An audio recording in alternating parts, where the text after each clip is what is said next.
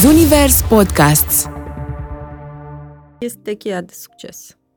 Cu cât relațiile sunt mai bune între părinți și copii, cu atât el va fi susținut să aibă o viață de adult mai sănătoasă. Copiii care sunt sănătoși emoțional și, repet, îndeplinesc condițiile de mai înainte ale obiceiurilor sănătoase, vor lăsa singur telefonul. E cel mai important când vorbim despre adolescență, mm. prima dragoste. Este prima dezamăgire și sub tumultul emoțional, din nou, al modificărilor pe care creierul le aduce în perioada aceasta, emoțiile se simt la un nivel mult mai ridicat. Cum ar trebui să gestioneze și adolescentul, dar și părintele de adolescent când se, se întâmplă etapa asta? Aici cel mai important lucru este baza de suport, recâștigarea încrederii copilului prin relația de atașament. Copilul care are o relație de atașament bună cu părintele nu își va face rău singur. Știm mai din studiile recente că prima expunere uh, a copilului la material pornografic este între 9 și 11 ani. Da? Deci dacă eu aștept până la 13 ani să-i vorbesc despre pornografie, am ratat trenul de foarte mult. Dilema cu Emma de la ZU, un podcast Zunivers. Salutare dragilor, Emma de la ZU sunt eu și vă spun uh, bun venit la un nou episod uh, din uh, Dilema Podcast. Vorbim astăzi despre cea mai frumoasă perioadă prin care trecem cu toții, adolescența și provocările ei. Studiile au arătat că tot ce trăim în această perioadă, toate emoțiile, tot ce traversăm în perioada asta, se simte mult mai intens față de oricare altă perioadă a vieții. În adolescență faci cunoștință pentru prima dată cu dragostea, cu suferința, cu noutatea în ceea ce te privește și încerci pe cât posibil să-ți dezvolți propria identitate. Știm cu toții că nu este deloc un uh, drum uh, ușor, dar este un drum prin care trebuie să trecem. Personal, chiar cred că este cea mai frumoasă perioadă, asta dacă știm la ce să fim atenți și uh, ce să alegem. Așa că mi-am propus un episod uh, dedicat acestei perioade, Uh, care ți este dedicat fie că ești adolescent și urmărești dilema, fie că ești mamă de adolescent și vrei să înveți să gestionezi mult mai bine transformările specifice perioadei. Încercăm să răspundem la întrebări, încercăm să venim cu exemple personale și să alegem uh, cât mai bine pentru noi și pentru aproapele nostru.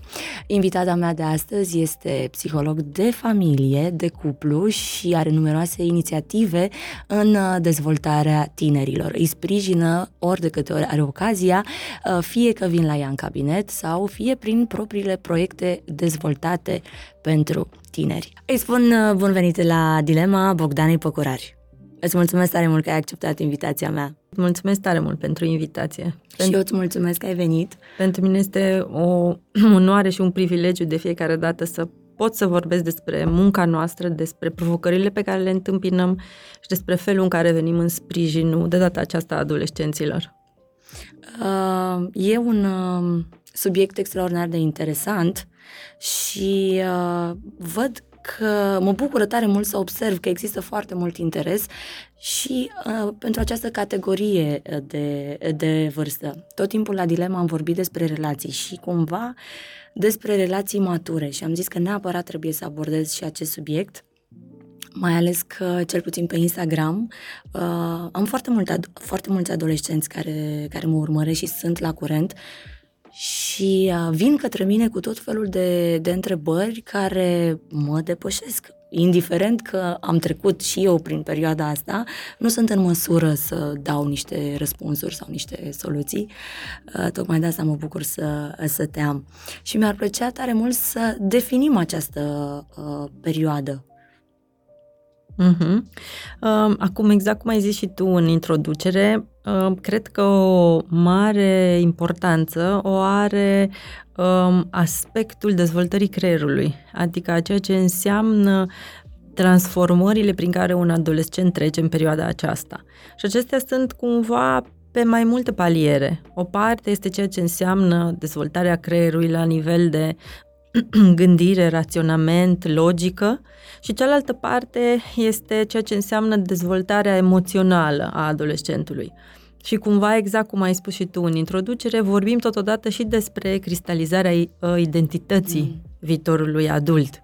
Pentru că dacă undeva pe la 3-4 ani se pun bazele identității copilului, la adolescentă, această, adolescență această identitate se cristalizează și cumva prinde o formă finală pentru viitorul adult.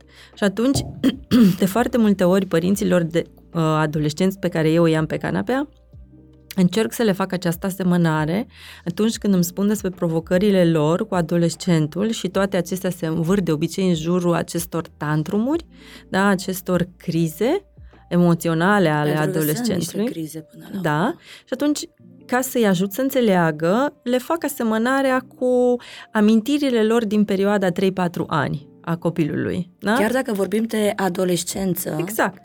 îi trimiți înapoi în perioada Exact. 3-4 ani a copilului sau Da. a părintelui? A copilului, da? Pentru că acest copil care acum a ajuns la vârsta adolescenței face aceleași tantrumuri pe care le făcea și la 3-4 ani. Vorbim despre aceeași criză de identitate. Doar că la 3-4 ani, nivelul de control și de putere pe care tu ca părinte, profesor, îl exerciți asupra copilului este mult mai mare, da?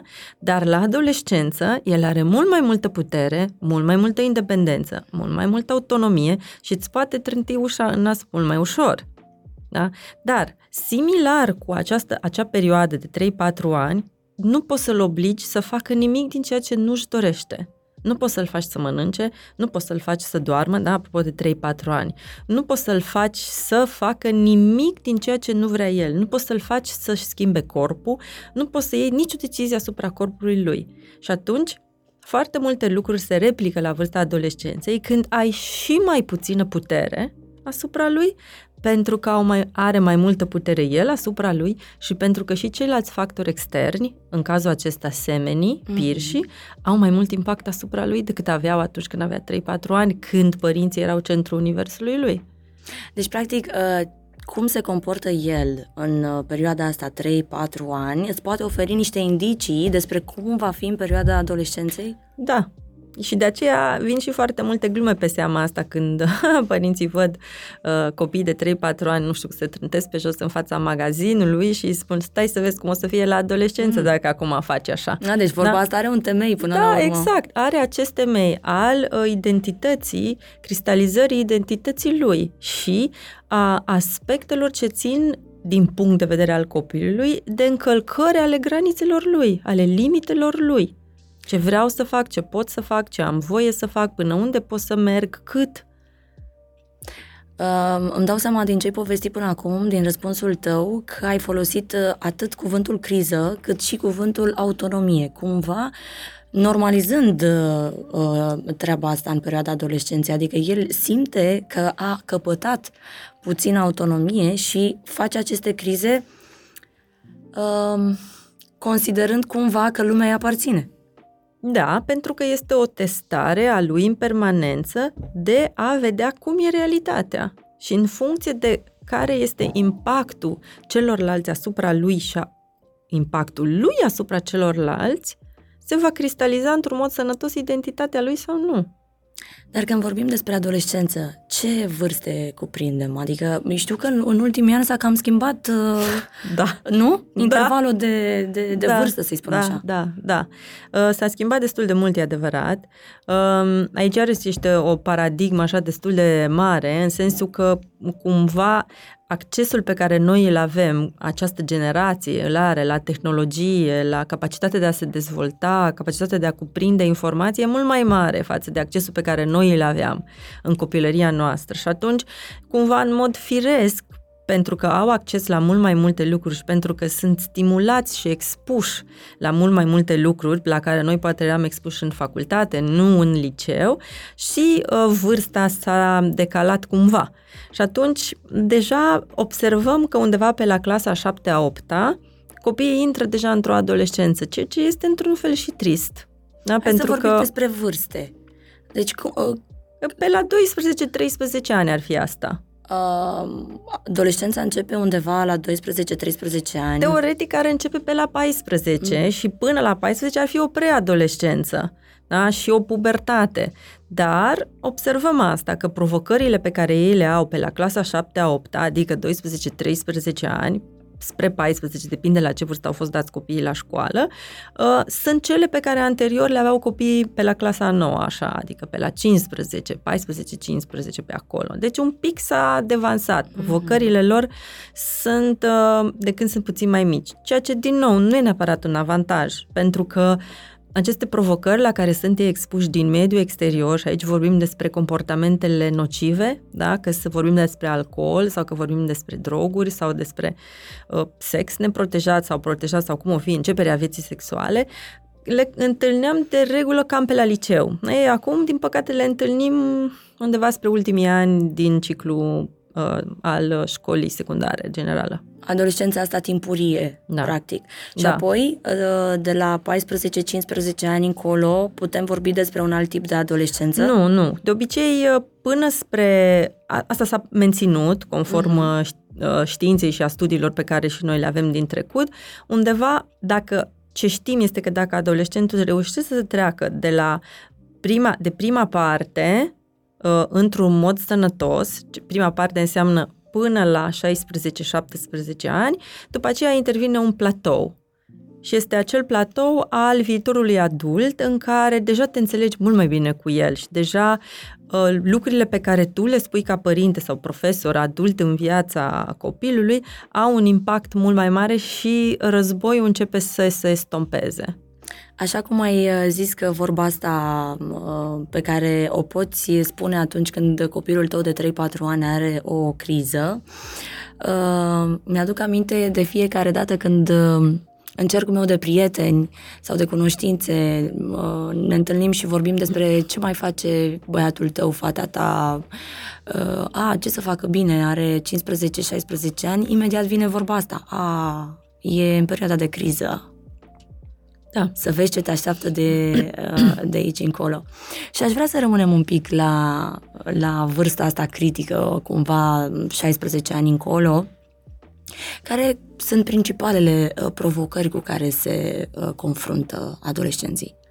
Acum, există și provocări pe care le au în sens bun, în sensul că ei sunt expuși și supuși în perioada aceasta la multe provocări ce îi vor ajuta să-și crească nivelul de disconfort pentru a-și crește nivelul de reziliență, da? adică pe măsură ce ei sunt expuși la diverse activități, acțiuni, experiențe, își cresc capacitatea de a face față disconfortului, adică greutăților și așadar crește capacitatea lor de reziliență, adică de a face față stresului viitor. Da? Și atunci, astea sunt provocările bune. Și atunci e important ca și uh, adulții din viața copilului să le expună la diverse situații, dar cumva, cum le spun eu, ținându-i de mână.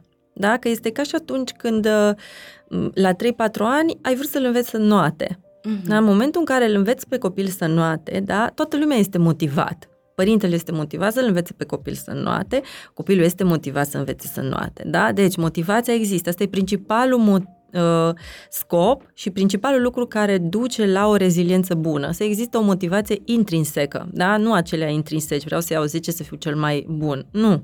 Asta este o motivație extrinsecă, da? Motivația intrinsecă, vreau ceva pentru mine în interior, care mă ajută pe mine interior să cresc. Da? Dezvolt niște abilități pentru mine. Da? Și atunci, ca să continui metafora, în momentul în care la 3-4 ani eu uh, vreau ca el să învețe să noate, nu o să-l arunc în apă, și nici nu o să-i spun nu intra în apă. Da? Deci îl țin de mână și chiar dacă zice mama, apa asta este îngrozitor de rece sau mor de frică, da? Tu o să-l ții de mână și pas cu pas o să-l expui și azi și mâine și tu știi în mintea ta că lui îi este foarte greu, dar amândoi aveți o motivație ca el să învețe să noate. Da? Și nu o să fie mai ușor mâine cu 50%, mâine o să fie mai ușor cu 5% și poimine o să fie mai ușor cu încă 5% și peste câteva luni o să fie mai ușor cu 50%. Deci tot 50% încă îi va mai fi greu. Da? Ei, așa și la adolescență, provocările la care el este supus acum, de exemplu legate de independență sau legate de diverse abilități pe care are nevoie să le dezvolte pentru viitorul lui de adult, da? Respectiv, nu știu, pasiunile lui, uh, ceea ce își dorește să facă în viață, are nevoie să fie susținut exact la fel. Da? Ei, de multe ori nu se întâmplă asta. Uh, pe de o parte, pentru că adolescenților le este teamă să spună părinților care le sunt pasiunile lor cu adevărat, pentru că le este teamă că nu vor fi susținuți, și altor pentru că primesc mesaje directe că este o prostie. Mesaje așa? directe? Da, că acest ce îți dorești este o prostie, nu te voi susține să faci așa ceva. Și asta probabil nu face decât să îl îndepărteze. Adică, exact. amintindu-mi de adolescența mea, în momentul în care nu simțeam sprijin sau îmi spuneai că nu Uh, nu, nu mă susții, mai mult voiam să mă duc acolo. Exact, da. Sau, a, asta pe de o parte, asta depinde foarte mult de temperamentul copilului. Unii copii vor uh, căpăta un comportament de, de rebeliune, da, și vor face pe ascuns, adică își vor urma pasiunea, își vor urma obiectivul, dar vor minți sau vor ascunde și alți copii își vor înfrâna instinctul și pasiunea din teamă că își vor dezamăgi părintele sau că nu-i va mai iubi sau că vor fi pedepsiți. Depinde de temperamentul copiilor. Unii se conformează și își înghit nevoile și nu și le mai spun și alții au un comportament de rebeliune, adică fac exact invers și fac în așa fel încât să nu fie prinși. Există și o cale uh, de mijloc, uite, de exemplu, Uh, ce ar putea să facă un părinte de adolescent ca să îi câștige încrederea copilului, să-i poată spune orice, inclusiv care o pasiune ieșită din comun? Foarte bună întrebare. Cred că este cumva uh, cheia și muncii mele cu părinții, uh, în care încerc să îi învăț cum să facă să aibă o relație bună cu copilul lui. Și iarăși vin și le fac asemănări și comparații cu vârsta de 3-4 ani a copilului ca să-i ajute pe ei și să-și amintească cum clădeau relația de atașament când copilul avea 3-4 ani, cum făceau în momentul în care copilul era mai apropiat de ei și cum era când copilul asculta ce spuneau ei, ce făceau în sensul ăsta, ce făceau în așa fel încât copilul să-i asculte. Da? Și toți părinții își răspund singuri, aveam o relație mai bună. Ok, ce făceam pentru asta? Cum cream acea relație mai bună? Cum îi sprijineam? Pentru că dacă credeți că adolescentul nu-și dorește să petreacă timp cu părinții lui, vă înșelați. Nu e adevărat. Adolescentul își dorește o relație bună cu tatălui și își dorește o relație bună cu mama lui și își dorește să le spună despre viața lor. Nu o face foarte adevărat. De ce? Pentru că se simte judecat, criticat și respins. Mm, deci, practic, se, se întâmplă niște transformări în interiorul lui, uh, transformări pe care nu știe să le gestioneze, nu știe cum să le primească ca să le dea mai departe. Și da. atunci, uh, uh, de aici încolo, atunci când te ascunzi de părintele tău și nu ai încredere că ar putea să te susțină, unde cauți sprijin? Că bănuiesc că nu din prima te duci la terapeut. Nu, asta ar fi ideal. și ca și uh, schimbare așa de paradigmă cumva, ei sunt uh, generația care cel mai mult pot, pot, pot să beneficieze de terapie și sunt niște norocoși, eu le și spun, apropo de, nu știu, poate nemulțumirile pe care ei le au pe canapea, mereu le aduc aminte, știi, ești privilegiat că poți să fii astăzi aici. Și cumva ce-ți doresc este să simți această recunoștință față de părinții tăi, că fac acest efort pentru tine noi și generația noastră nu am avut aceste privilegii. Da? Deci, acum ai acest privilegiu să poți să ai un sprijin și o persoană către care să te adresezi. Dar așa e, cumva nu e prima persoană la care se duc și totuși nu beneficiază cu toții de un terapeut. Da? Acum, asta e realitatea. Uh, însă, până acolo, uh, sunt foarte multe lucruri pe care părinții le pot face pentru a le câștiga sprijinul și relația de atașament cu copiii. Pentru că atunci când relația de atașament cu copiii este bună, și copilul o să fie mult mai deschis să facă ce îi spune părintele. Dar dacă relația de atașament suferă, ea este ruptă și aici poate să fie ruptă din foarte multe motive, dar majoritatea se învârte în jurul acestor trei lucruri, judecată, critică și respingere. Nu mai vorbesc despre abuz, da? Asta este clar Da? Dar în afară de partea de abuz, care încă se mai întâmplă, cele mai des întâlnite sunt partea de judecată, critică și respingere. Și atunci, nicio relație de atașament nu funcționează cu judecată, critică și respingere. Și atunci, sigur că el o să trântească ușa și să spună, nu mai vin să-ți spun, pentru că tu nu mă înțelegi. Și în momentul în care el îți trântește ușa și auzi de la el cuvântul nu, acum când zic el vorbesc de adolescent, îl mai poți întoarce? Da, pentru că Uh, și le spun foarte, de foarte multe ori părinților, când spune acel nu, amintiți-vă de acel copil mic care, căruia tu îi spuneai, acum ai nevoie să mergi să te culci. Și el spunea, nu. Da? Mm. Acel nu este exact la fel și la adolescență. Da? Este o testare a limitelor, este o testare a relației, este o testare a drumului până unde pot să merg. A, el te testează? Da. Ești, uh... Se testează pe mm-hmm. el însuși, testează relațiile, te, se, își testează puterea. Și el are nevoie să știe că există niște granițe, niște pereți, da, rigizi, la capete, da, fix, de siguranță, în care părintele o să vină și să spună, ok, aceasta este limita. Dar între acești pereți rigizi, fix, adică acestea sunt granițele de siguranță, să le spunem, limitele de siguranță, de protecție pentru copil, el are nevoie să știe că are o plajă, da? o marjă în care el poate să decidă alte lucruri care nu sunt pericol, care nu-l pun în pericol. Da, între așa... aceste două, două grani. În, da, între, între acești doi pereți. pereți da? Are nevoie să aibă suficient de mult spațiu și în funcție de vârsta lor, lărgim spațiul încă puțin, încă puțin, încă puțin, încă puțin. La adolescență este cel mai larg. Cum se traduce spațiul ăsta prin care uh, părintele poate da libertatea adolescentului? Se numește spațiu de negociere și spațiu de competență. Da? Pe măsură ce el se dezvoltă, tu știi ce competențe a dobândit. Sunt unii copii care dobândesc de foarte mici competența de a învăța. Da? Și sunt acei copii care au cumva dragostea pentru învățat și pentru iubirea de învățat intrinsec. Uh-huh. Așa sunt ei. Da?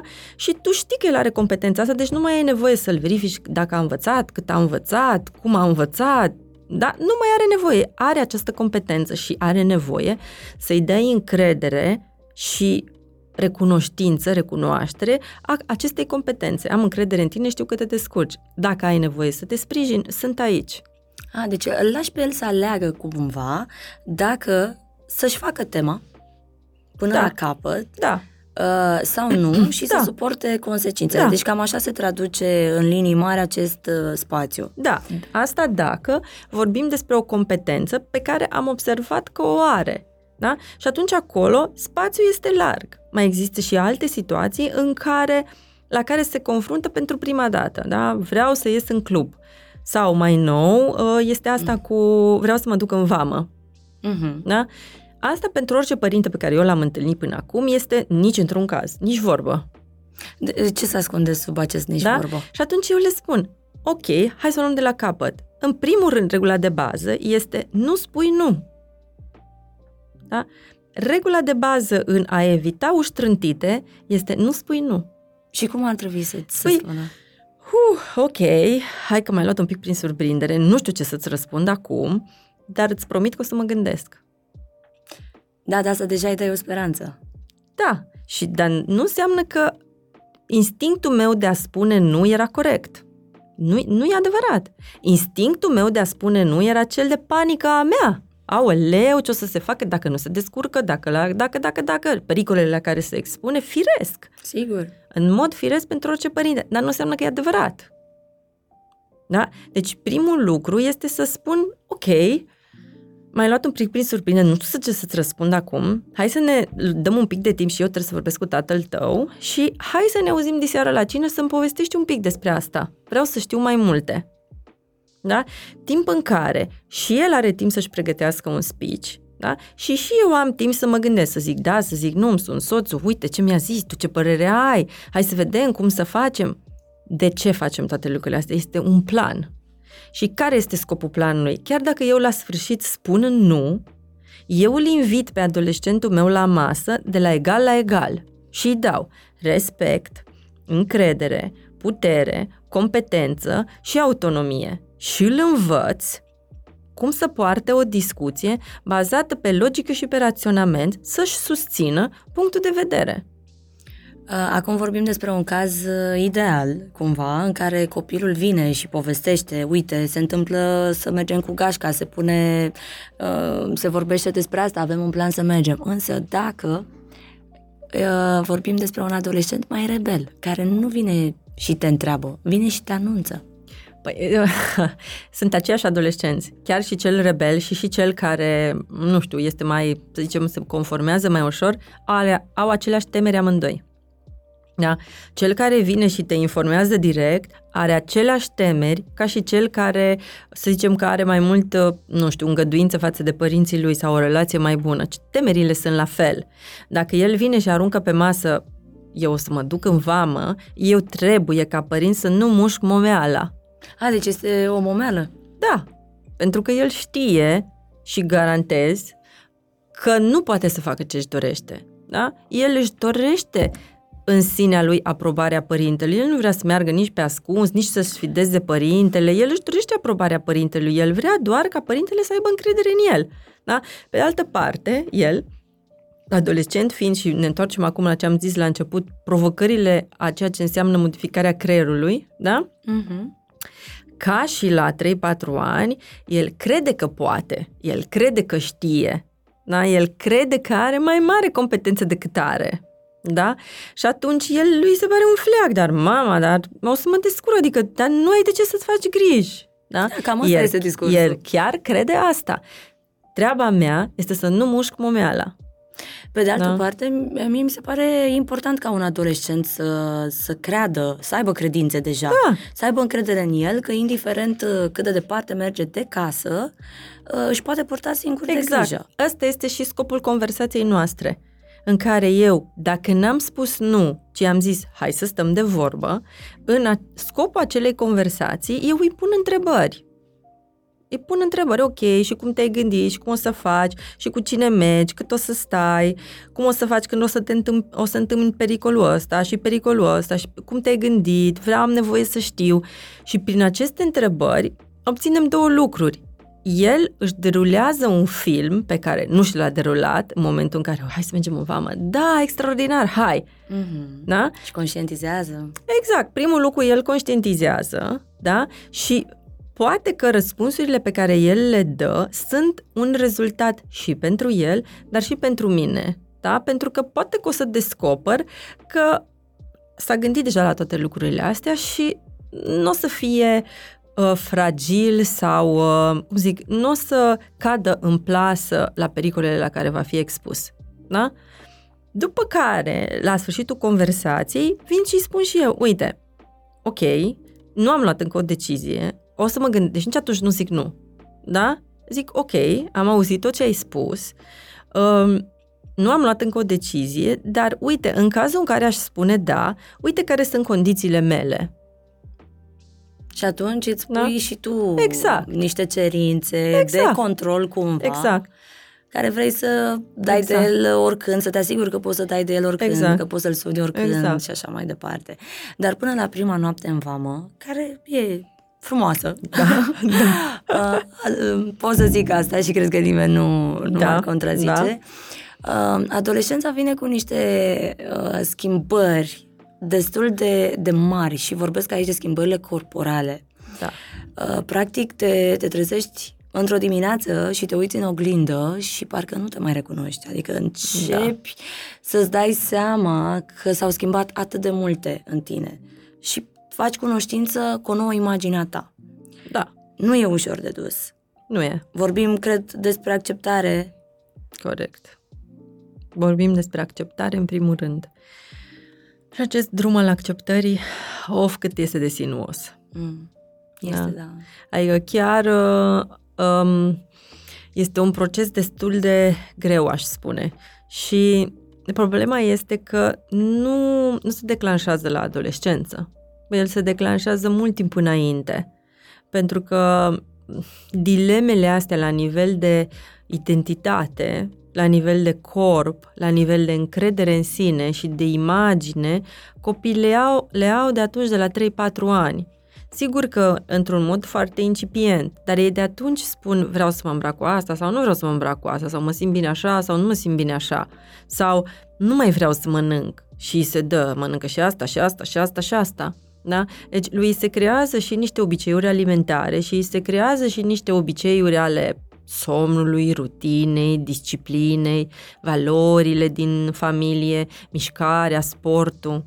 Da? Deci el vine cu ele până la adolescență. La adolescență este doar acel boom datorită acestor transformări ale lui, ale creierului prefrontal, dar și cel emoțional, în care conștientizează mult mai mult și își dă seama, aoleu, da? în care începe să aibă relații în exterior mai de impact. Se compară.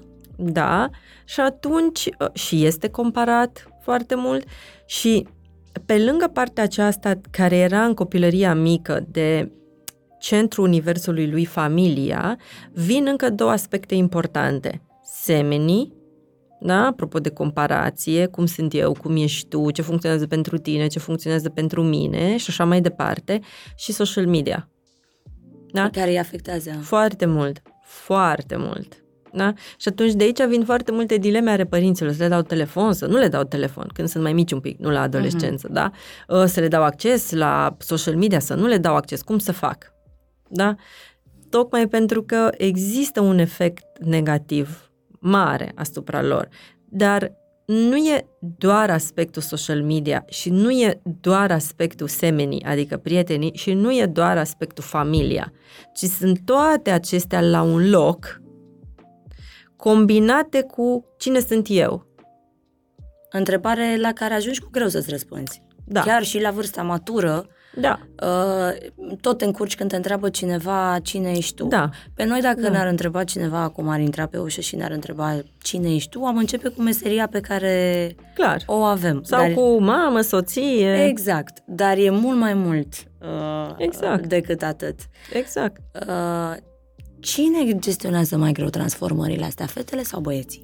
Nu, nu cred că se pot, uh, putem să le comparăm așa și nici nu cred că e folositor.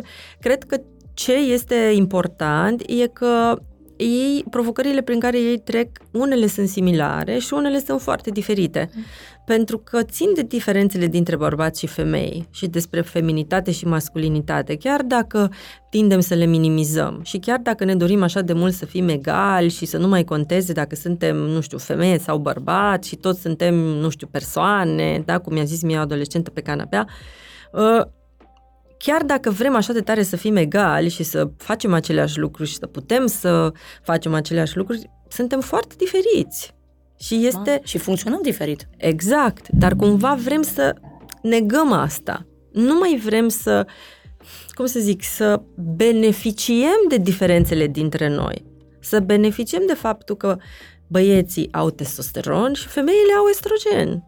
Da? Și asta face frumusețea relațiilor dintre noi da? această atracție între estrogen și testosteron și uh, a fructua aceste diferențe. Și atunci provocările pe care le întâmpină adolescenții sunt diferite din acest punct de vedere. Pentru că băieții se confruntă cu uh, cât de bărbat sunt eu. Și cum îmi pot dovedi bărbăția. Exact, exact. Și în contextul acesta al egalității duse până la extrem, um, apar tot mai puține modalități în care bărbații își pot arăta masculinitatea. Da? Pentru că copiii din ziua de astăzi ce văd? Văd mama și tata fac în principiu același lucru. Da? Nu mai există diferențe. Da? Amândoi se duc la job, amândoi au grijă de mine, amândoi vin, mă iau mă duc amândoi, uh, amândoi știu să fac de mâncare, amândoi știu să facă curat și o fac, uh, amândoi contribuie egal, amândoi îmi cumpără lucruri, uh, amândoi fac sport, amândoi, deci a, toate mm-hmm. lucrurile le fac amândoi. Da? Nu, nu mai reușește să perceapă cumva diferențele astea dintre masculinitate și feminitate și practic le este greu și ei să-și ia un model de identitate. A cine sunt eu? Mm, deci, uh, practic, uh, sfatul tău pentru părinții de adolescenți ar fi să diferențieze un pic rolurile da. tatălui de rolurile exact, mamei. Exact, și uh, cumva, în funcție de cine este la mine pe canapea, că e fată sau că e băiat, așa se duc și sfaturile mele către părinți. pentru că o fată întotdeauna își va uh, finaliza identitatea într-un mod sănătos prin relație cu mama.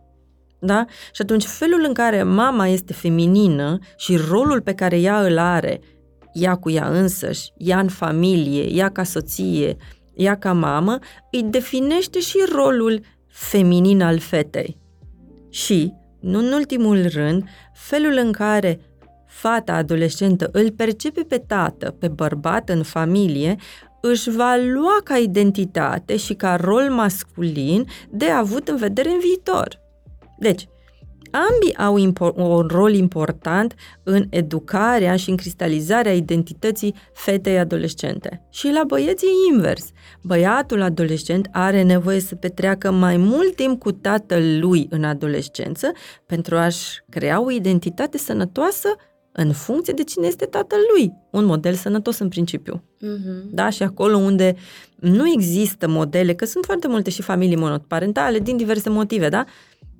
Căutăm modalități de a introduce un model masculin sau feminin da, în viața adolescentului sănătos ca să poată să aibă referință și se găsește dacă căutăm un unghi, o mătușă, un profesor, un mentor, un antrenor, nu contează.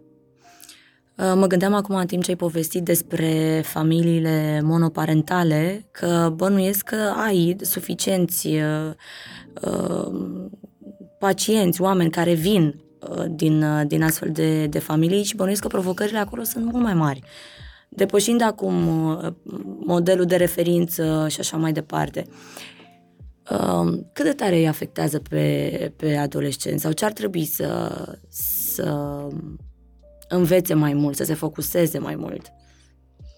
Păi uh, aici este un subiect așa destul de larg. Ce pot să spun este că, da, uh, adolescenții din familiile monoparentale, într-adevăr, au mai multe provocări. Asta și pentru că părintele care a rămas, el este la rândul lui mult mai provocat. Și dificultățile pe care el le întâmpină sunt mult mai mari. Pentru că el este solo voce cumva, adică el le întâmpină pe toate. Și atunci, sigur că este mult mai greu să le facă față. Pentru că trebuie să compenseze și un rol și celălalt. Da? Dacă e mama singură, trebuie să compenseze autoritatea tatălui care nu există și este greu să fie și model feminin, dar și model masculin în același timp și să pună granițe, dar și să fie blândă. Da? Și invers, dacă tatăl este singur și lui este greu să fie și blând, și cu grijă, și cu suport față de copil, nu ce ar avea nevoie de la o mamă, dar în același timp să fie și masculin și cu să țină și granițele foarte ferme. Deci, provocarea este, aș zice, din primul rând din punct de vedere al părintelui, pentru că este foarte greu să ducă ambele roluri în același timp și să găsească um, echilibru, fiindcă nici nu are cu cine să se consulte, nici nu are cu cine să împartă responsabilitatea, nici eșecul, nici vinovăția, nimic. Dar și pe de altă parte, provocarea adolescentului este tristețea de a simți lipsa celuilalt. Și este o tristețe profundă. Și cum îl afectează această tristețe?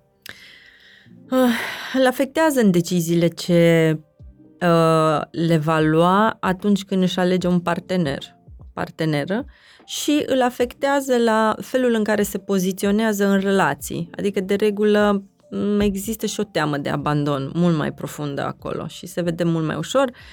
Alteori se vede o teamă de respingere mai mare. Hm, depinde și de temperamentul copilului, nu putem să generalizăm. Aș vrea să vorbim un pic despre fetele adolescente, mm. uh, pentru că cred eu un pic că sunt niște transformări acolo. Uh, dacă e să mă întorc un pic în trecutul meu și să, să-mi amintesc din adolescență, mi-a fost destul de greu să, să trec prin toate schimbările alea și prin toate stările. Că, practic, stările sunt cele care ne afectează cel mai mult. Da. Uh, da. Mintea pe care nu mai știm să o, să o înfrânăm. Aș spune mai pe scurt că nu știm să frânăm cu nimic. Foarte adevărat, da. Dificultatea de control a emoțiilor este una dintre provocările cele mai mari la adolescență. Și amalgamul de emoții pe care le simte adolescentul este unul considerabil și îl face să se expună la foarte multe riscuri. Și îl poate copleși. Da, în primul rând îl copleșește, da. Că mă gândesc că sunt foarte mulți uh, adolescenți care devin uh, introverți dintr-o dată. Pentru că este atât de mult simț acolo și stări atât de contradictorii, încât uh, dacă te întreabă cineva, uh, indiferent că ai o relație extraordinar de bună cu mama, cu tatăl tău, ce ai, tu nu știi să-i spui. Tu doar ai ceva. Și atunci te retragi. Da, pur și adevărat, simplu. adevărat. Foarte adevărat. De aceea în, uh, uh, în workshop-urile pe care noi le facem, mai ales pentru părinți, întotdeauna avem și tema obiceiuri sănătoase. Una dintre teme, pe lângă granițe, pe lângă bullying, pe lângă partea asta de uh, negociere și ceea ce înseamnă provocările adolescenților, întotdeauna avem și obiceiuri sănătoase. Pentru că uh, cu cât suntem mai responsabili ca adulți să introducem obiceiuri sănătoase în viața copilului, de mic, da, nu e nicio problemă, putem să le introducem oricând e un câștig, cu atât el va fi mai pregătit să-și gestioneze propriile emoții. Sus- Poate sună un pic ciudat, dar și când facem terapie cu adulții, o mare parte din terapia cu adulții presupune dificultatea lor de control a emoțiilor. Da? Și vorbim despre anxietate, depresie, ce e aia, dificultate de gestionare a emoțiilor, da? frici, gânduri, da? greutatea emoțiilor și repercursiunea lor în viața noastră de zi cu zi. Și atunci, când vorbim despre obiceiuri sănătoase, da, e foarte important să urmăm câțiva pași și dacă îi urmăm, el o să fie mult mai echipat să poată să facă față emoțiilor din viața lui. Un copil care doarme suficient, mănâncă sănătos, face sport și are relații sănătoase cu oamenii din jurul lui, familie și prieteni, o să-i fie mult mai ușor să treacă peste emoții dificile și o să-i fie mult mai ușor să le gestioneze.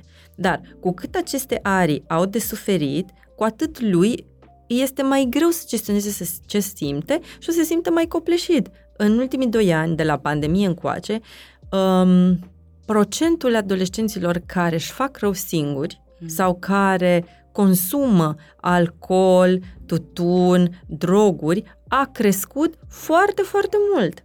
De ce? Pentru că se simt singuri. Deși da? au a- acest acces uh, la um, informații și, și așa mai departe. Deci, practic, știi cum e chestia asta cu social media, pentru că ai tot spus-o. Uh, schimbul ăsta de mesaje, de filmulețe de 20 de secunde, de inimioare, de like-uri, cred eu cumva că adolescenții îl, îl percep ca fiind interacțiune și nu e.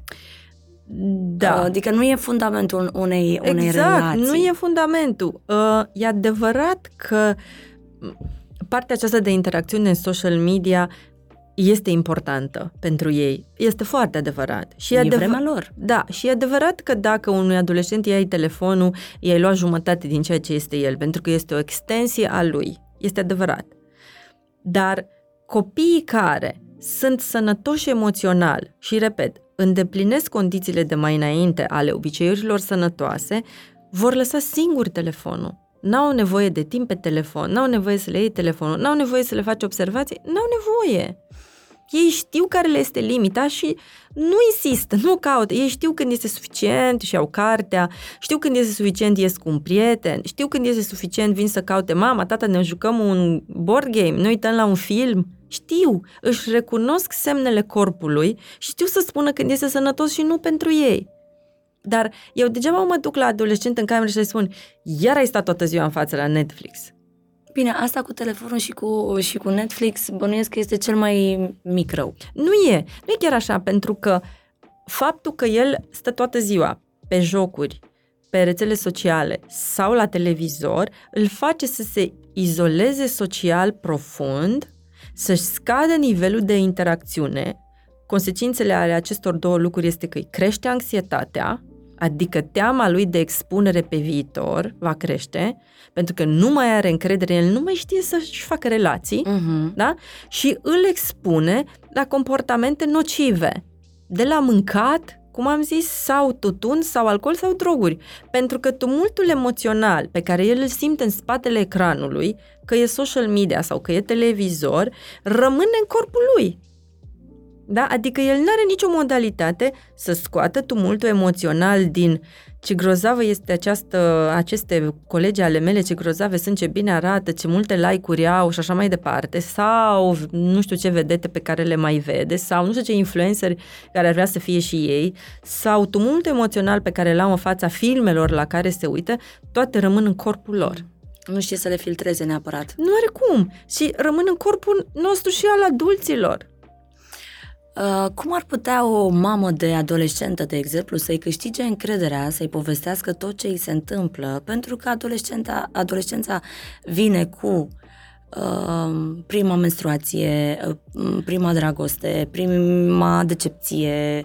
Uh, cum ar putea o mămică să gestioneze toate lucrurile astea, să fie în control, uh, dar să îi respecte intimitatea omului în formare? Fo- foarte bună întrebare. Uh, exact cu asta aș începe, prin a spune că nu trebuie să-i spună totul. Da? Atunci când vorbim despre părinți care vor să știe totul despre viața copiilor lor, vorbim despre încălcarea acestor granițe. Da?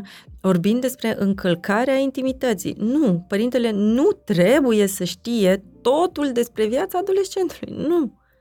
Nu. Pentru că dacă ar ști totul despre viața adolescentului, el nu mai are o viață proprie.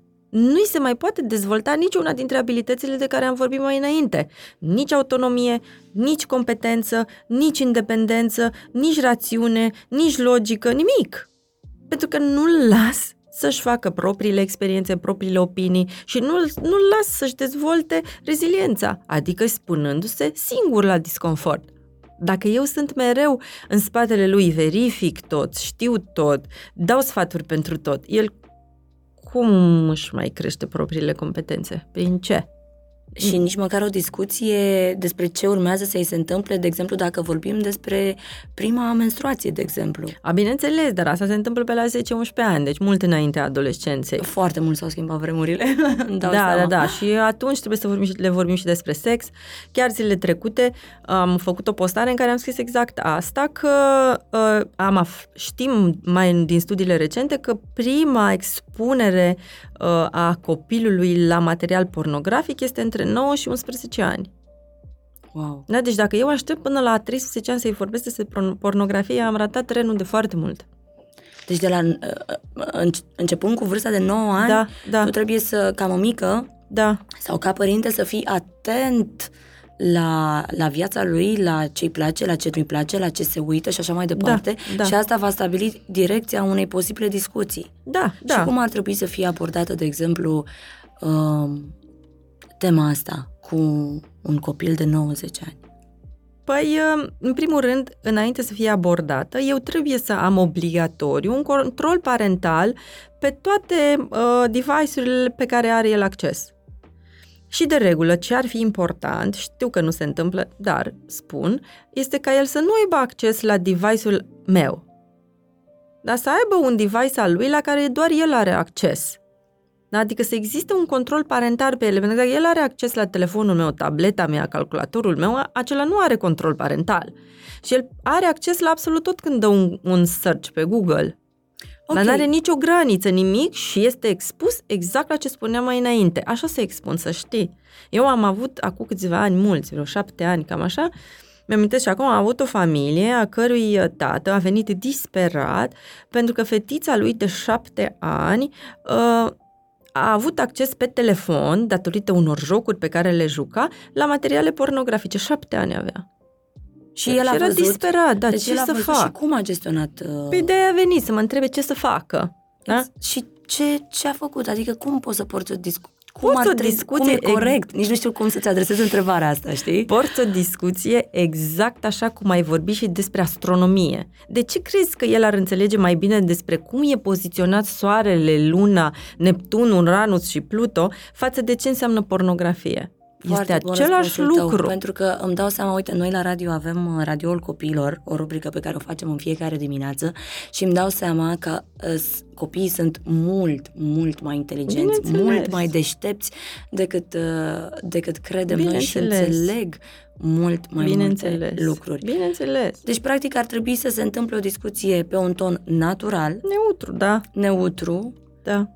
Uh, La fel și- cum îi spui că acesta este semaforul. Dacă e roșu, te oprești pentru că viața ta va fi pusă în pericol. Așa îi spui și despre pornografie și despre sex și despre droguri și despre orice.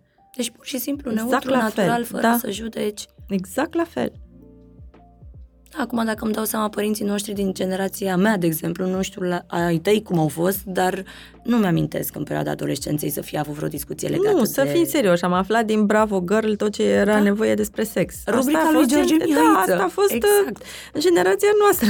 da. Exact. Dar din fericire, lucrurile au evoluat. Da? Mai ales în ultimii ani se pune un accent foarte mare pe parenting și apropo de asta, una bună, una mai puțin bună, ce ne spun studiile, că eu sunt și un terapeut de cuplu în același timp, ce ne spun studiile în prezent este că petrecem cel mai mult timp din istorie cu copiii, Ceea ce e minunat. grozav, dar petrecem cel mai puțin timp din istorie în cuplu. Mm.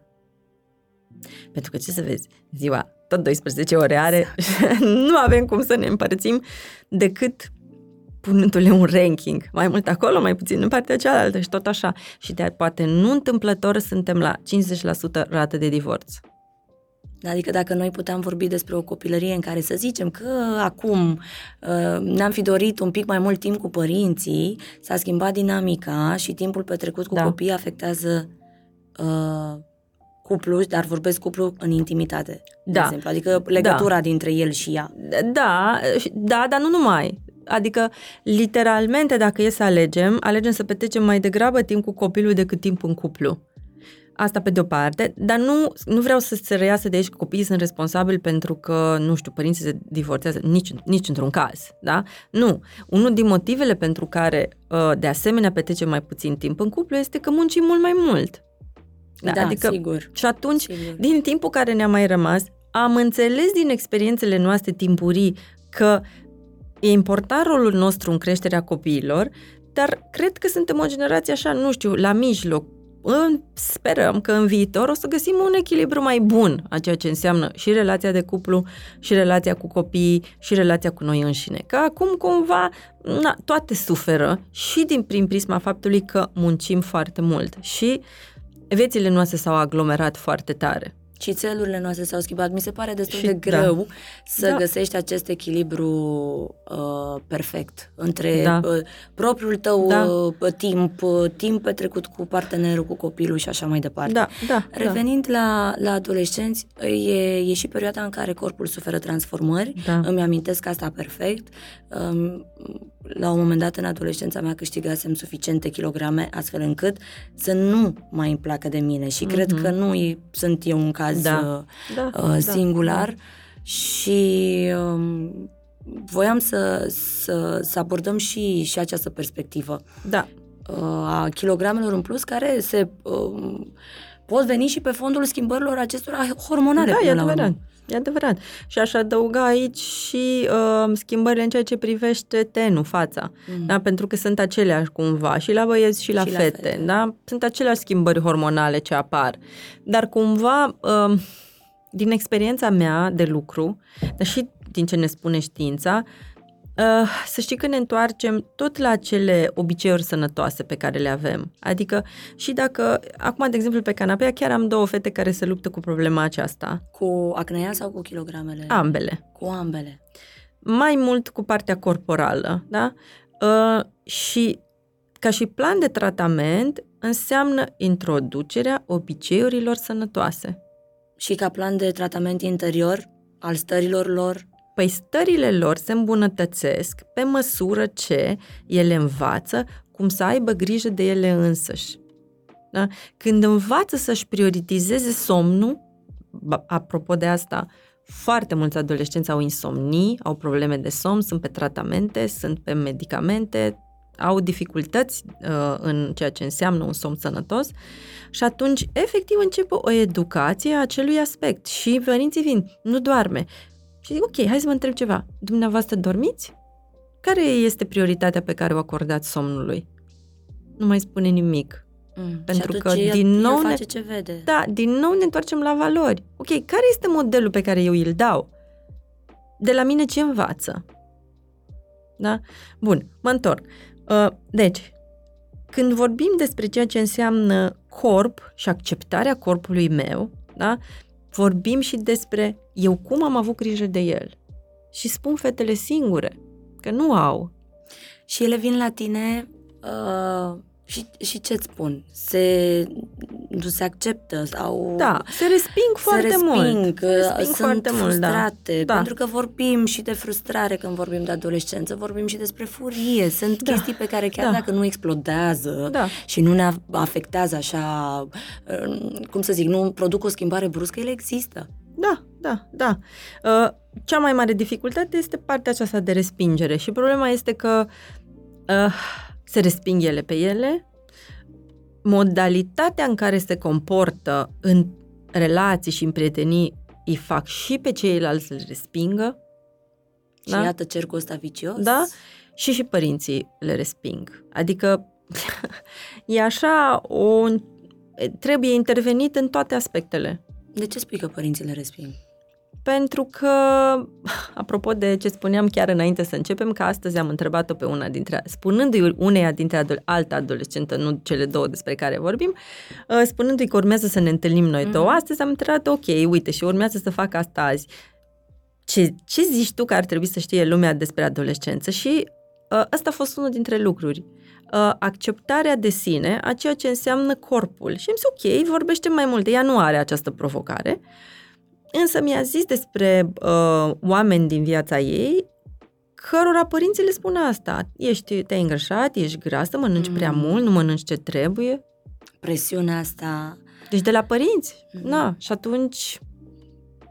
E, e, multă, e multă presiune pe, pe adolescență, știi? Adică am în gașcă prieteni care au adolescenți și tot timpul aud trebuie să fii cel mai bun.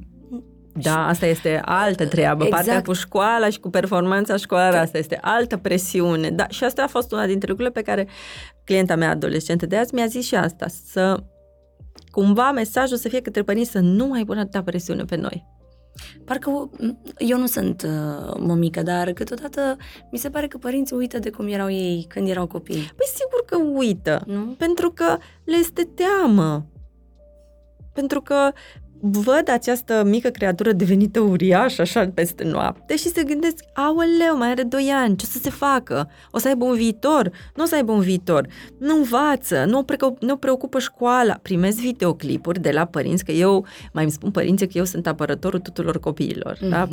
Ședințele cu ei, îi apăr foarte tare. Păi dau nevoie. Da? Și uh, unii dintre părinți, nu că zic, tu nu mă crezi, îmi zice, nu cred că vrei să știi cum îi arată camera, îmi spun. Și am zis, da, să știți că râzâmbesc și zic să știți că înțeleg și știu. Nu că nu, tu chiar nu crezi. Și îmi trimit videoclipuri la cum arată camera copiilor lor. Da? Deci sunt disperați. Zice, uite, vezi, ca să nu crezi că exagerez, Că îmi sunt spune. desordonați, nu? Da, dezordonați este puțin spus. Puțin spus. Haos.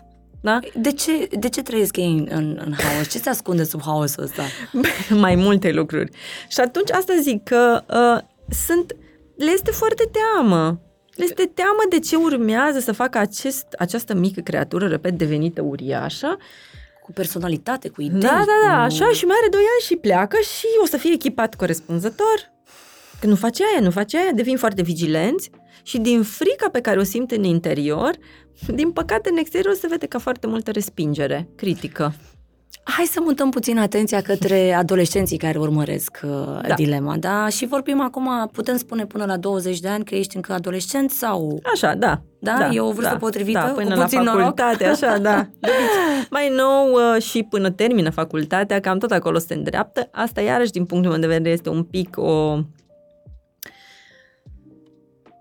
Uneori o problemă, pentru că sunt foarte cocoloșiți, foarte în simbioză așa cu părintele, nu au autonomia suficient de dezvoltată, părinții refuză ca copiii să lucreze orice, să se implice în orice și atunci le este foarte greu cât timp sunt în facultate să aibă autonomie, pentru că sunt foarte verificați.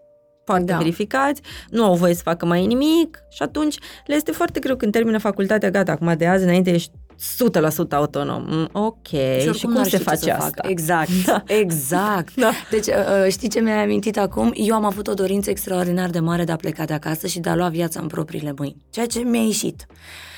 Uh, și eram extraordinar de fericită că am ajuns în capitală și că sunt independentă și autonomă și că nu mai există acest telefon și această oră de intrare în casă. Da, da, da, da, Și da. mi se părea că am cucerit lumea. Da. Deci doar ajungând aici.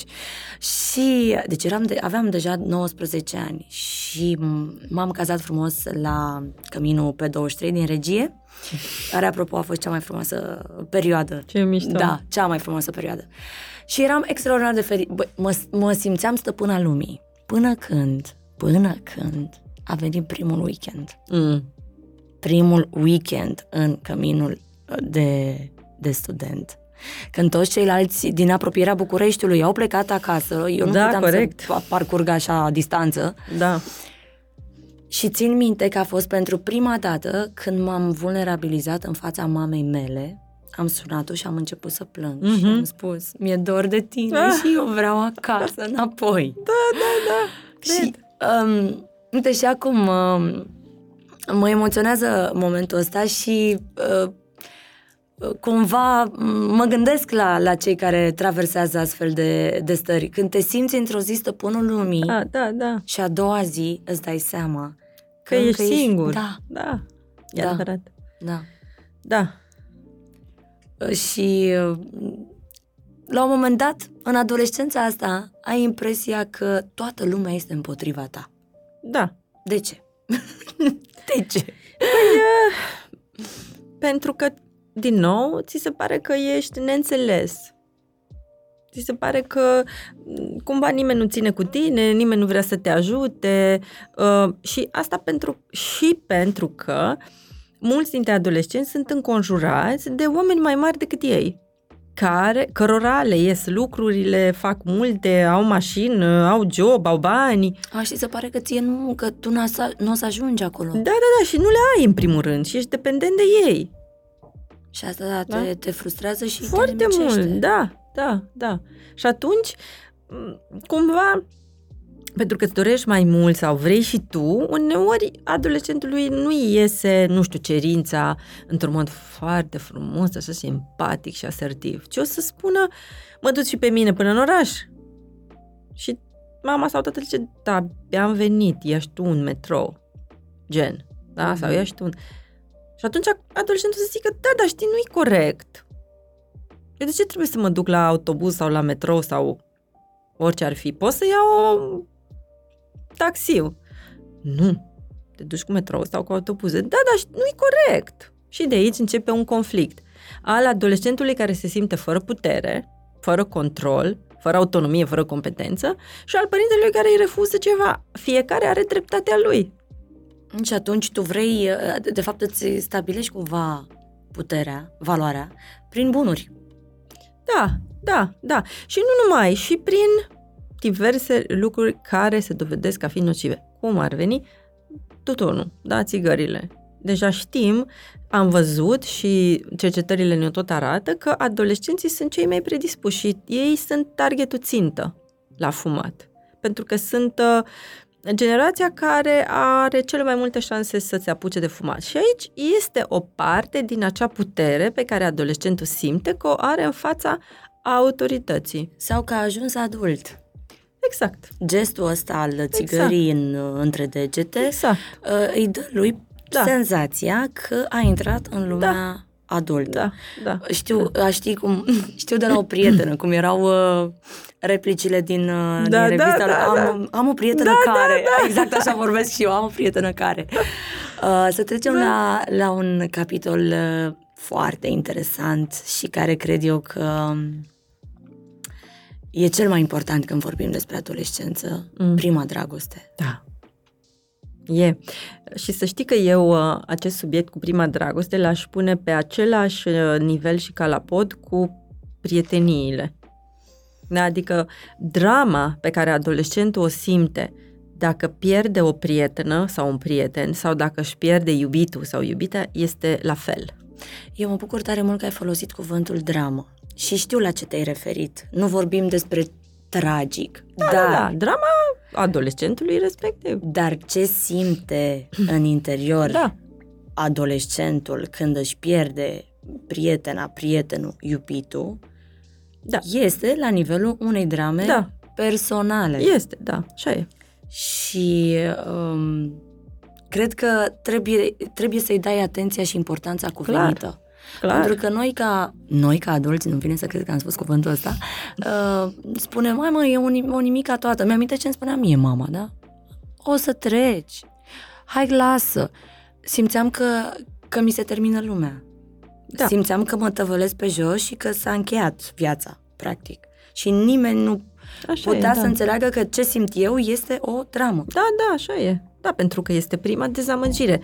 Și sub tumultul emoțional, din nou, al modificărilor pe care creierul le aduce în perioada aceasta, emoțiile se simt la un nivel mult mai ridicat. Și, oricum, centrii nervoși care sunt activați în momentul unei pierderi, de la adolescență și până la moartea adultului, sunt aceiași. Doar că la adolescență sunt mult mai exacerbați pentru că nu există acel control și acea reziliență, adică e reziliență în cazul acesta dobândită prin aceste experiențe. Și cred că Numai prin există- experiențele acestea o, po- o poate dobândi. Și nu există nici, uh, cum să zic, uh, punct de reper.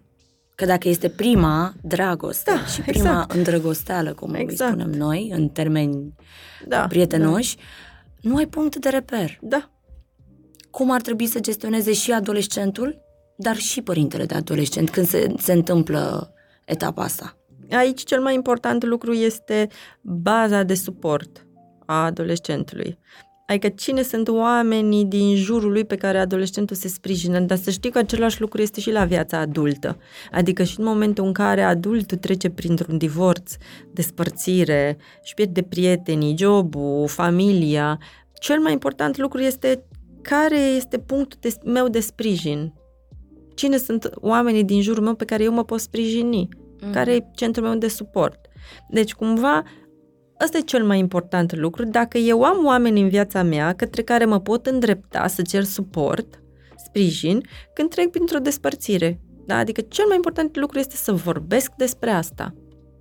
Cu cine pot, în, prin prisma clar, a centrului de siguranță, da? adică a oamenilor în care am încredere și cu cât vorbesc mai mult despre asta și obțin empatie, acceptare, da?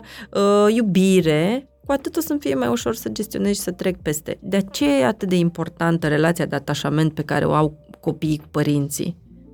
Da, de exemplu, una dintre adolescentele cu care eu lucrez, acum chiar trece printr-o dificultate la nivel de rela- relaționare. Are un iubit, au o relație foarte frumoasă, dar trece și prin dificultăți. Poți să-mi spui ce vârstă uh, are? Au 17 ani Ok, amândoi. ok. Și um, a, zilele acestea chiar asta mi-a zis, că de la săptămâna trecută până la săptămâna aceasta când ne-am întâlnit, a trecut printr-o dramă a relației și în care ea a zis, ok, vreau să luăm o pauză. Și în această pauză de săptămâna trecută, păi toate s-au întâmplat în această săptămână, da? Și zic, ok, ce ai făcut? Și asta mi-a zis primul lucru. Păi am vorbit cu, da, prietenii și cu ai mei. A, grozav, ai vorbit și cu ai tăi, da. Excelent, mă gândeam, n-am răspuns. Și ce au zis? Și ce au zis? Da, a fost o conversație extraordinară și eu mi-am, în sinea mea îmi ziceam, yes, yes, yes, yes, yes. Tatăl a reacționat exact așa cum ar fi trebuit să reacționez. Yes, yes. Uneori pauzele sunt bune. Dacă tu asta simți și asta crezi, eu te susțin. Cred că e important să analizezi tot ce înseamnă această relație, să vezi ce ți aduce, ce ți oferă, dacă e ok pentru tine și să iei decizia după aceea, eu sunt aici și te susțin. Excelent! Nu puteam să-mi doresc mai mult. Se pare că e vorba despre o adolescentă care uh, are reziliență la suferință, că putem vorbi de suferință. Da. Ce se întâmplă când uh, adolescentul la suferință reacționează altfel? Nu vorbește. Da, pro- uh, nu numai că nu vorbesc, că hopefully și din fericire fiecare are măcar un prieten căruia poate să-i spună, uh, dar dacă nu are suficientă reziliență sau măcar un pic de lucru personal așa cu el, uh, cade în comportamente nocive. Asta se întâmplă de cele mai multe ori și sunt acele comportamente nocive de care vorbeam mai înainte. Adică în adicții, în vicii, Adicții, în da. anturaje uh, mai Da. puțin uh, bune. Da, da. Și uh, intră în alte relații sex mult mai repede și dacă se poate și mai mulți. Ca în să-și același restabilească Da. puterea. Da, da, da, da. Și asta de foarte devreme. Foarte devreme. Mi-ar plăcea tare mult să aud un, un sfat de la tine pentru un uh, adolescent care nu găsește sprijin în părinți, de exemplu, sau nu poate să verbalizeze stările prin care trece atunci când se confruntă cu o primă despărțire și nici nu are posibilitatea de a merge la terapeut.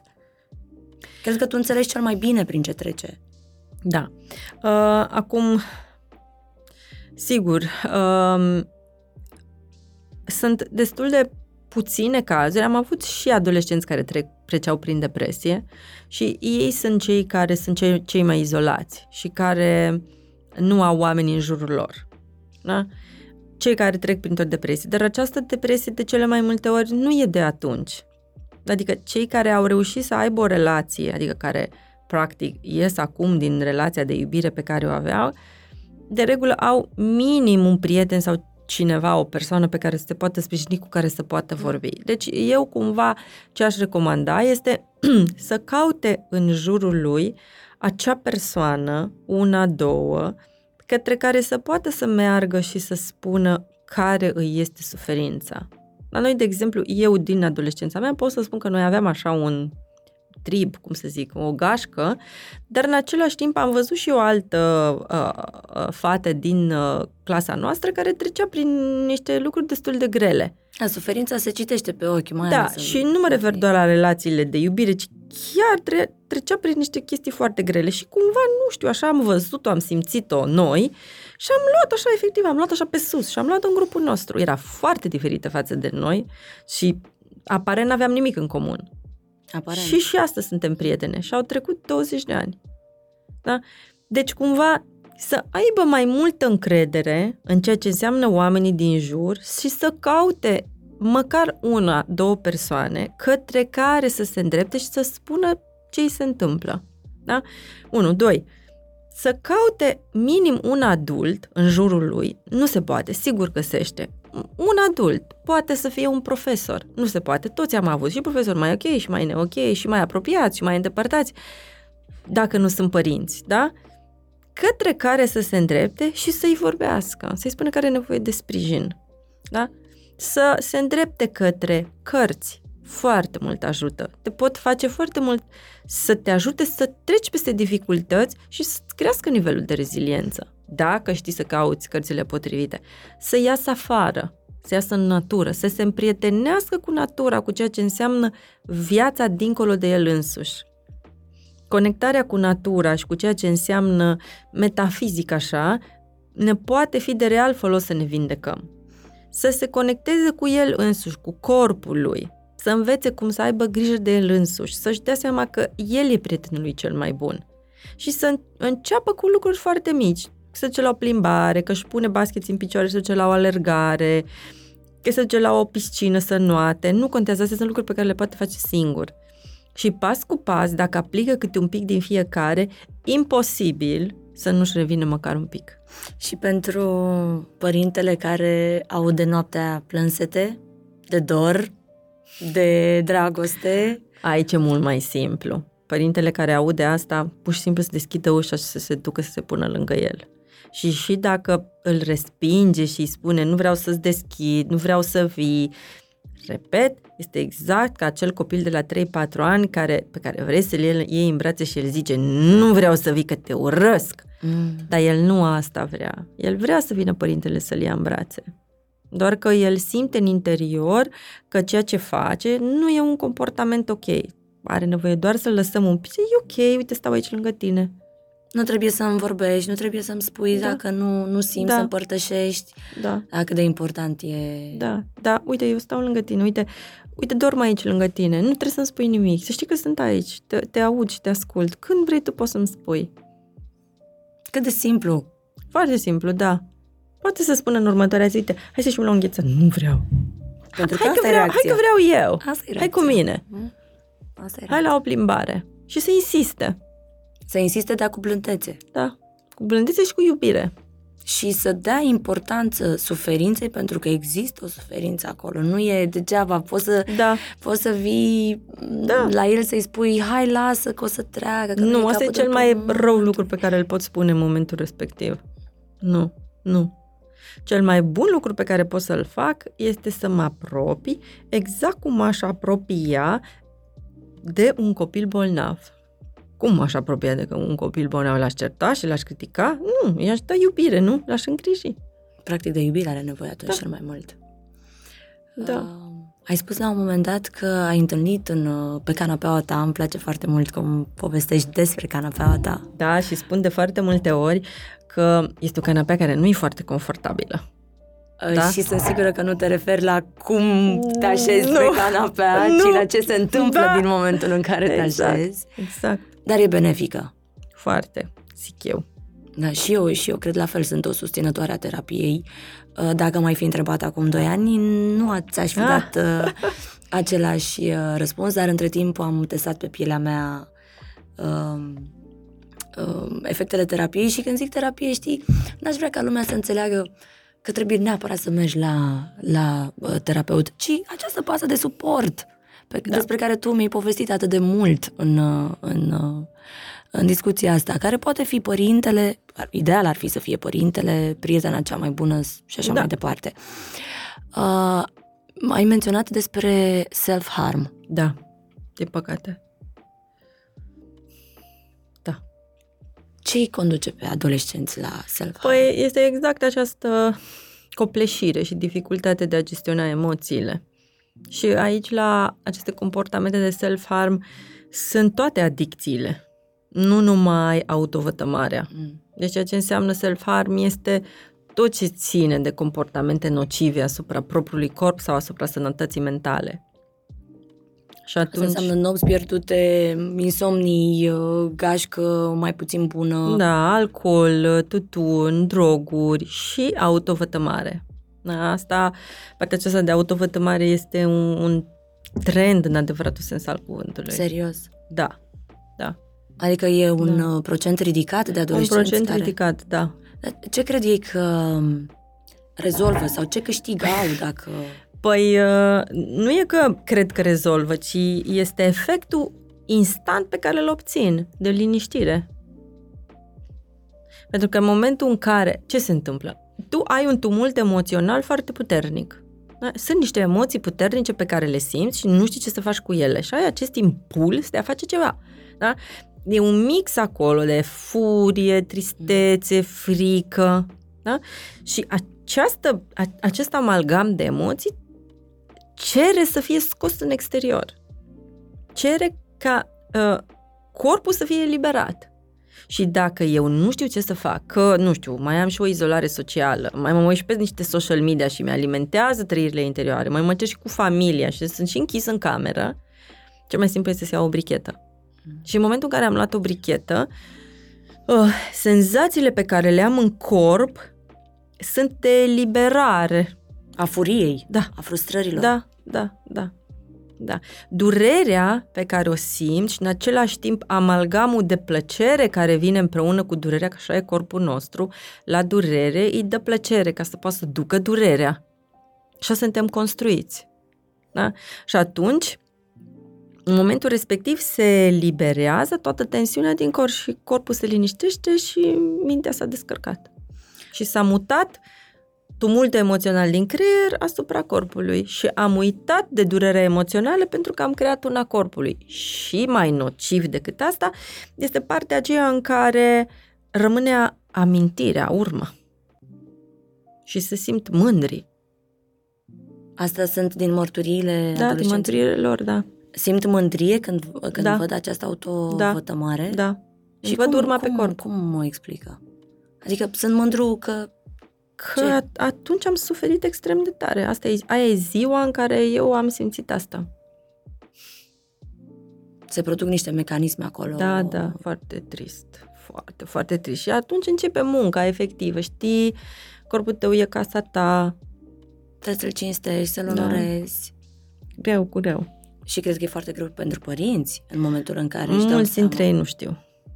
Și probabil nu vor afla niciodată. Acum, cum poți să nu știi? Păi pentru că nu-și fac în locuri în care sunt vizibile.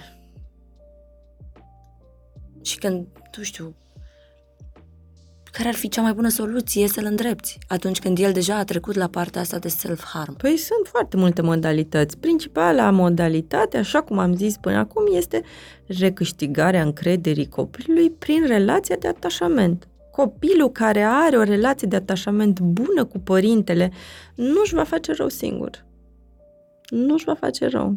Copiii care au o relație bună de atașament în familie nu va avea adicții a, că o să fie tentat să le încerce? Sigur că o să fie tentat. Dar nu o să cadă în capcana adicțiilor, pentru că adicția spune despre o traumă, despre o lipsă, despre o nevoie care se satisface printr-un mecanism de apărare, adicția. Și atunci, dacă relațiile sunt bune, el se simte bine în pielea lui, în familia lui, nu are nevoie de asta. Și, și... nu o să recurgă de, de la asta, o să vină acasă și să zică, mama, sunt foarte furios, foarte trist. Uite ce mi s-a întâmplat. O nu mai are nevoie să-și facă rău că a descărcat furia și frica și tristețea. Și chiar dacă atașamentul ăsta bun există, obiceiurile sănătoase există, dar vine viața peste tine și tu ca adolescent ți se pare că a căzut cerul peste tine și că de aici încolo nu mai poți să... Mm. să pentru că asta e senzația, e de neputință. Da, și de lipsă de control, da. E senzația că că nu o să mai fie niciodată cum a fost și că ăsta trebuie să fie, ăsta este iubirea vieții mele așa e, da. și așa mai departe. Și te împotmolești. Pentru că te doare foarte tare, da. Doare da. foarte tare, ăsta este real, adică nu e ca și cum da. am vorbit din cărți. Nu, păi, vorbim... Păi, de regulă și pentru că își începe și viața sexuală cu Care fata, băiatul respectiv. Da. Și cu griji și... Și cu vulnerabilitate profundă și cu lucruri care nu se mai poate schimba niciodată. Și chiar dacă, uh, revenind la întrebare, că eram curioasă, există acest atașament uh, sănătos, există aceste obiceiuri sănătoase, uh-huh. vine viața peste tine și te uh-huh. simți neputincios în fața durerii. Da. Uh, tu spui că acest atașament o, o, îți, îți dă ție siguranța. Da. Da? Da. Și practic, având această bază de siguranță, învățăm exact ce am zis și până acum, reziliența. Reziliența nu se învață decât dacă copilul este expus. Și sigur că trebuie să treacă și prin suferințe și sigur că pe tine, părinte, o să te omoare, mai bate mai rău decât pe copil și îți vine să te duci să-l omori pe celălalt. Eu cred că neputința se simte de multe ori și de partea părinților. Bineînțeles, da. Dar și eu trebuie să-mi dau seama, eu părinte și și eu adolescent, că e ok, chiar dacă uh, spun toți ceilalți, las că o să treacă, e adevărat o să treacă. Nu azi, azi încă doare și mâine o să doară și poi mâine o să doară și o să mai doară o vreme. Și totuși o să treacă. De-aia am zis că uh, de foarte multe ori ne, poate fi, ne pot fi sprijin și cărțile și filmele și, bineînțeles, cum am zis, în primul rând, relațiile cu ceilalți, adică și experiențele celorlalți. Ai menționat viața sexuală. Uh-huh. Și cred că și ăsta este un subiect de, de discutat atât din perspectiva adolescenților, uh, dar și din perspectiva părinților. Mm. Da. Cum este. vine? păi... Uh... La ce să ne așteptăm? Aici este așa ca o loterie cumva. Dar o să mă întorc din nou la relațiile de atașament pe care copilul are în familie și la felul în care el este pregătit să fie expus relațional unui iubit-iubite și, nu în ultimul rând, felul în care el este expus la pericole. Atenție că aici, de foarte multe ori, și asta se vede de multe ori pe canapelele terapeuților, multe din primele experiențe sexuale ale copiilor se întâmplă în familie și în familiile extinse ale copiilor. Adică? Pentru că copiii sunt cel mai des expuși la rude și prieteni foarte apropiați, da, cu care dorm, cu care împart camera, patul, experiențe foarte apropiate și intimitatea se creează. Copiii sunt curioși de corpurile lor și de corpul celuilalt din foarte fragezi. Adică de pe la șapte-opt ani începe. Atunci uh, sunt uh, conștienți de sexualitate? Da, da, da, și își pot, uh, se pot căuta reciproc și pot să-și, să se stimuleze reciproc. Da? Deci discuția aceasta legată de sex, mi-amintesc că tot așa, cu foarte mulți ani, A venit o mămică și mi-a zis că fetița ei era clasa 0. Mi-a zis, m-a chemat învățătoarea la școală și mi-a zis că Ioana, să-i spunem, uh, se masturbează în timpul orei. Și n-am știut ce să-i spun și nici ce să fac. Ok, zic și ce i-a spus învățătoarea? I-a spus să meargă la baie. Excelent! Da? Copilul la vârsta aceea și să știi că eu am lucrat și în grădiniță și în școală și erau copii în grădiniță de 3-4 ani care se masturbau. Nu, nu știau ce fac. Exact! Ei știu că la fel în care este freacă de cearceaf și că fetița aceasta își freca picioarele în timp ce era noră își provoacă plăcere. Cine nu ar vrea să simtă plăcere? E atât de plăcut. De unde să știe că e ceva neok? Nu? Și atunci revin la, la o, o, o întrebare. Uh, e important să ai o discuție cu copilul tău despre plăcere, despre plăcerea corpului și despre ce presupune începerea vieții sexuale. Exact. Și încărcătura emoțională cu care vine acest nou capitol. Da, și practic oricum nu o să îi vorbești despre uh, viața sexuală nici la șapte ani și nici la trei ani și nici la zece, dar o să-i vorbești despre corp despre ce se întâmplă cu corpul lui, despre transformările prin care crește, trece corpul, despre faptul că e normal să se autostimuleze, să-și descopere corpul, că simte plăcere când face asta și că asta este ceva natural. Cel mai important lucru este să o facă în propria intimitate. Da? Și când le spui asta, copiii de regulă o tratează cu o curiozitate la început, după aceea uită și e ok. A, s-a normalizat, nu se mai întâmplă. Da? Dar dacă nu facem asta, ea poate deveni un mecanism un mecanism de descărcare mm-hmm. a emoțiilor. Pentru că, din nou, cine nu vrea să simtă plăcere? Și dacă am descoperit că pot să mi-o provoc, de ce n-aș face-o? De unde să știu că nu e ok? Și dacă cineva vine și îmi spune tăios că nu e ok și că nu mai am voie exact, să fac sau rușine sau, da? Uite, iarăși, rușinea, un exact. sentiment cu care te confrunți adesea. Exact. Exact. Da, și atunci când, a, când ajunge la adolescență, înainte să ajungă la adolescență, da, dacă îmi trimit copilul într-o tabără și el este la preadolescență, eu trebuie să am discuția asta cu el de dinainte. Pentru că acolo va fi expus. Dar și trebuie să-i vorbesc despre asta. Dacă nu pot să-i vorbesc, nu e nicio problemă. Să-l îndrept către un specialist care să-i vorbească despre asta. Pe limbajul lui. Da, dacă eu nu pot, mama, să vorbesc cu băiatul, ok, să vorbească tatăl, oricum este indicat ca tatăl să vorbească cu băiatul și mama să vorbească cu fetița. Dar dacă nu se poate, nu e nicio problemă. Să o facă cine poate și cine se simte capabil. Nu poate să o facă nimeni din familie, nicio problemă să ne îndreptăm către un specialist care să o facă, dar să prevenim și să o facem. Și ulterior, în momentul în care știm că are o prietenă sau că urmează să aibă o prietenă, este indiscutabil și cel mai important să avem o discuție legată de sex și despre ceea ce înseamnă relații sexuale și despre cum să se protejeze și despre ceea ce înseamnă odată ce îți începi viața sexuală, lucrurile la care te expui și așa mai departe. Și dacă nu poți să o faci din nou, nu e nicio problemă să-l îndreptăm către un specialist care să poată să facă asta. Dacă nu, oricum își va lua singur informațiile de pe internet și așa cum am vorbit anterior, nu e neapărat cel mai bun lucru. Da, așa este. Mă, mă gândeam acum că uh, treaba asta cu identitatea sexuală uh, și cu orientarea și cu conștientizarea și așa mai departe e un uh, subiect plin de, uh, de provocări de ambele uh, părți și eram curioasă să te întreb dacă pe canapeaua ta ai avut uh, astfel de, de probleme, astfel de provocări din partea adolescenților sau din partea părinților? Și da. cum le-ai gestionat? Da, clar. Um, provocările astea la nivel uh, sexual și a relațiilor sexuale sunt um, des întâlnite. Copiii și adolescenții, din păcate, în perioada aceasta intră destul de repede în relații sexuale. Mm, nu mai văd asta ca ceva, nu știu, de aștept aștepta, de pregătit, văd asta mai degrabă ca o provocare și abia așteaptă să aibă un prieten ca să facă asta. Da? Și băieții și fetele. Uh-huh.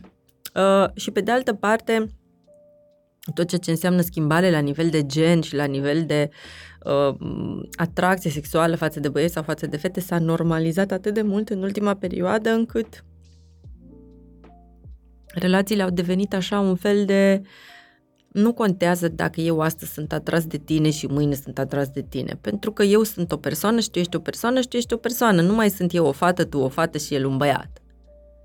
Asta este scenariul lor. Da, asta este scenariul uh, lor. Ce, ce gândesc ei. Da, da, da, da. Și atunci, dacă eu sunt o persoană și tu ești o persoană și tu ești o persoană, De ce n-am putea avea... azi cu tine, mâine cu tine, că e ca și cum am- aș fi eu o fată din trecut, tu un băiat, tu un băiat. Deci, normal că azi poate să-mi placă de tine și mâine de tine, nu că așa eram noi. Uh-huh. Ei, acum, dacă toți suntem persoane și atât, sigur că nu mai contează. Poți să fiu atras de oricine, nu? Deci este o altă mental, cu tot o altă mentalitate.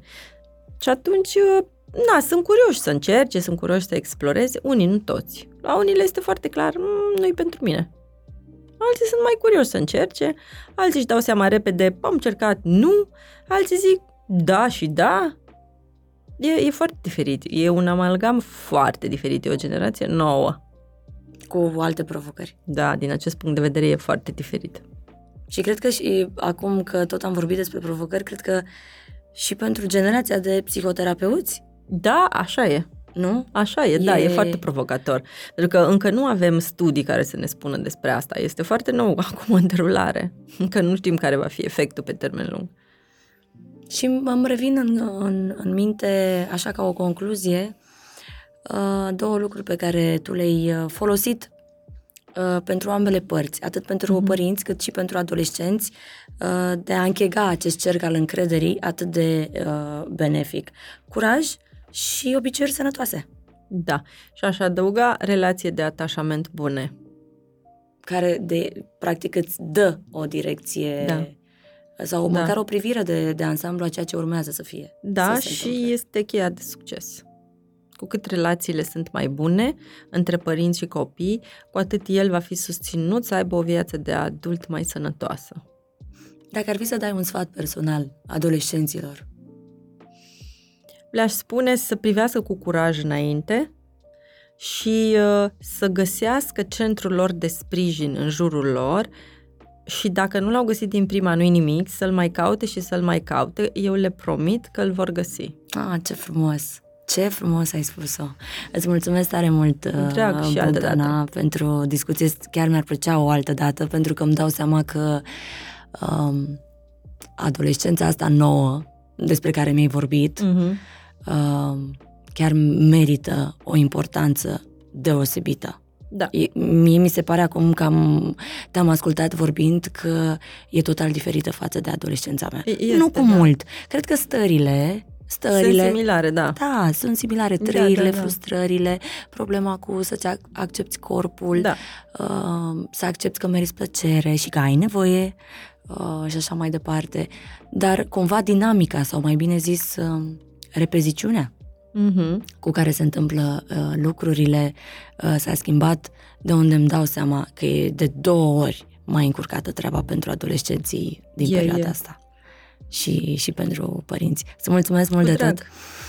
Uh, Vă mulțumesc și vouă, uh, dragii mei, pentru că ați urmărit uh, dilema. Foarte mult mi-a plăcut uh, subiectul ăsta cu, cu adolescenții. Cred că am o sensibilitate pentru, uh, pentru ei, pentru că am foarte mulți prieteni, inclusiv în viața reală, cât și pe, pe Instagram, uh, de până în 20 de ani și îmi dau seama cu, cu ce emoții și cu ce provocări și cu ce stări se, se confruntă. Sper că v-am adus puțină claritate și puțină lumină. Iar așa, de la mine, ce să zic, adolescența chiar este cea mai frumoasă perioadă din viața noastră. Este... Ah, simți că poți să fii uh, uh, stăpânul lumii și, așa ca un sfat, nu vă bateți joc de ea, pentru că te va contura ca om.